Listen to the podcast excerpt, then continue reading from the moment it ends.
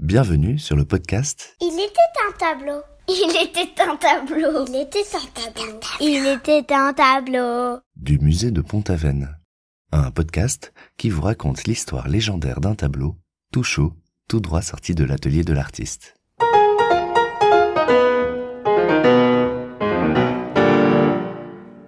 Il était un tableau. Un pastel pour être précis.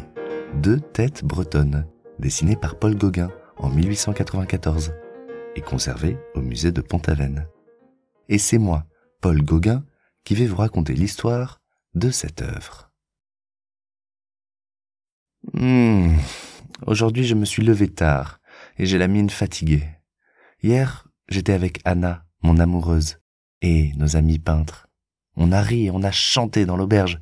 Les verres trinquaient, les lampes fumaient une huile rance, et nous étions tous autour du poêle, avec quelques habitants du coin, à nous raconter des histoires de voyage. Je leur ai raconté comment, il y a de ça 25 ans, j'ai capturé cinq navires ennemis alors que j'étais marin. Ils ne m'ont pas cru, mais mes cicatrices le prouvent. J'ai pris l'accordéon et je me suis mis à leur faire un air bien d'ici.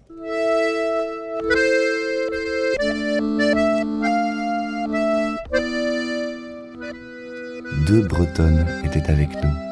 Elles ont entonné une Gwertz, une chanson bretonne qui raconte les épopées et les mythes bretons. Sauf que j'ai rien compris, j'y connais rien en breton, moi.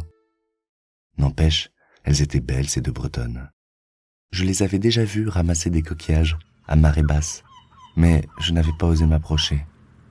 Je les avais juste dessinées, de loin. Elles ne m'avaient pas vu et elles avaient continué leur travail comme si de rien n'était. Mais cette fois, j'osais. Mesdames, accepteriez-vous de poser pour moi pour deux francs? Oh, fais pas de manière, monsieur Gauguin, on vous aime bien. De tous les artistes qui se sont installés ici, je crois que vous êtes notre préféré. Et d'ailleurs, ça se voit que les autres vous aiment bien aussi. Vous êtes comme un père pour eux, je me trompe? Il faut dire que j'étais un des plus âgés de la bande. Mais surtout, j'essayais de tous nous guider vers des continents inconnus. Eh bien, mesdames, ce que vous me dites là me fait très plaisir. Et pour vous remercier, je voudrais immortaliser votre visage pour l'éternité. Ni plus, ni moins. Parce que j'ai récemment découvert des choses sur le bout de mon pinceau qui vont vous rendre célèbre. Vous connaissez Émile Bernard?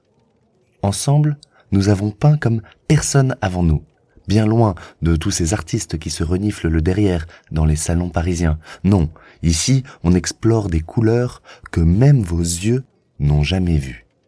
Et des paysages qui s'assument enfin pour ce qu'ils sont. Des illusions, des rêves qu'on peut manipuler à l'infini. Mesdames, je peux vous le promettre, dans plus de 200 ans, on vous regardera avec autant d'admiration qu'aujourd'hui je vous vois chanter votre Gwertz. Il parle bien, hein Ça nous dirait bien d'être des célébrités, nous aussi. Comme la Joconde. C'est d'accord. On sera dans le champ de monsieur Lolichon si vous nous cherchez demain matin. Et tâchez de pas trop traîner. Ainsi, le rendez-vous fut pris.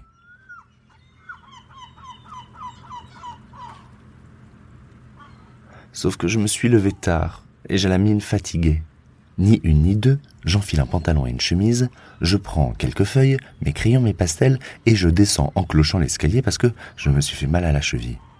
La mère Gloanec me lance une moquerie sur mon passage. Elle aime bien taquiner les artistes qui dorment chez elle. Les petits bohémiens qu'elle nous appelle. Nous étions plusieurs à nous être installés à Pont-Aven l'été. La vie ne coûte pas grand-chose, les habitants sont d'honnêtes travailleurs, bien loin de toutes les bêtises de la ville. Et les paysages. Mon Dieu, les paysages. Pont-Aven est au bout d'une petite rivière qui se jette dans l'océan. La rivière descend les montagnes noires et se ferait un chemin entre d'immenses rochers de granit, dans le creux d'une vallée. Il y a des moulins à eau dans chaque recoin. On n'en compte pas moins de un, deux, trois, quatre, oh, au moins une quinzaine de moulins, je pense. Et dans le village, des bateaux vont et viennent, remplis de pommes de terre, de charbon ou de poissons. La vie a beau être dure et les gens pauvres, on croirait un petit coin de paradis. Alors nous, les artistes bohèmes, qui avions été chassés de Paris, soit parce que nous manquions d'argent, soit parce que cette ville finissait par nous dégoûter, nous sommes venus nous installer ici, quelques mois ou quelques années. On est nombreux. Parmi mes plus proches amis, Maxime m'offra. Il arrive dans quelques semaines. Je crois que je vais lui offrir le dessin de ces deux bretonnes. Il va aimer. Je lui ferai une dédicace, quelque chose comme Aïta Aramoe.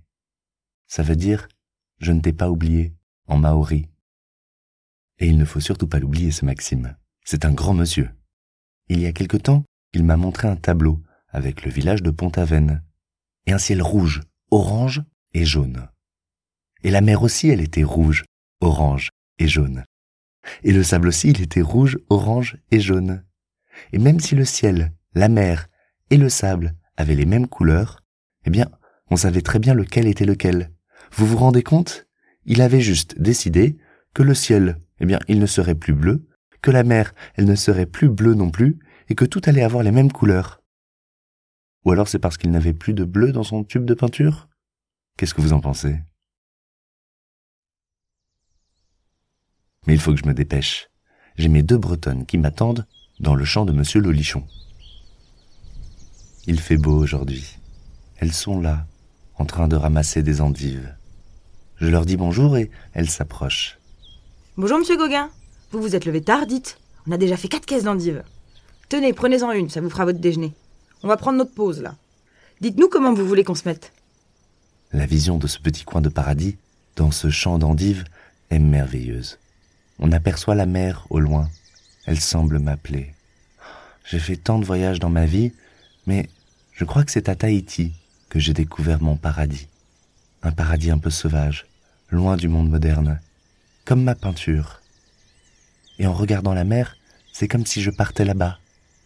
J'entends les vainer, les oiseaux et la mer chanter. Et devant moi, les deux bretonnes me regardent partir dans mes rêves. Monsieur Gauguin, on se met comment du coup? Cette image de Tahiti m'inspire. J'ai envie d'emmener les deux bretonnes en voyage avec moi au pays des rêves. Et pourtant, c'est si loin de nous.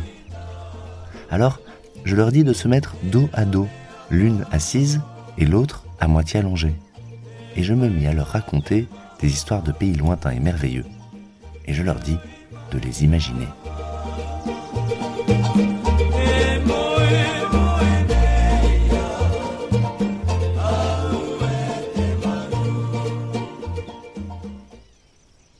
Entre rêve et réalité, voilà où nous nous trouvions tous les trois.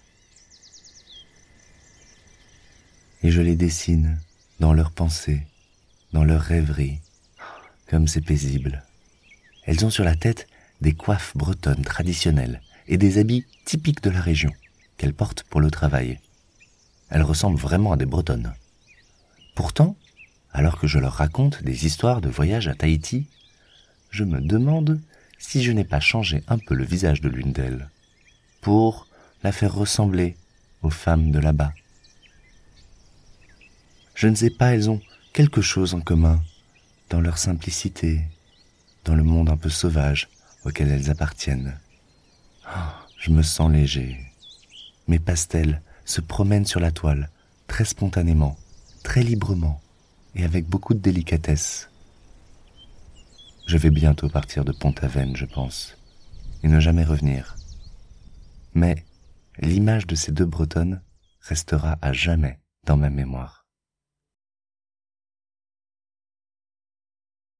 Ce podcast pour les petits et les grands vous était proposé par le musée de Pont-Aven et est écrit et raconté par Jean Vergès avec la participation d'Emma, Tali et Aglaé. Merci d'avoir écouté.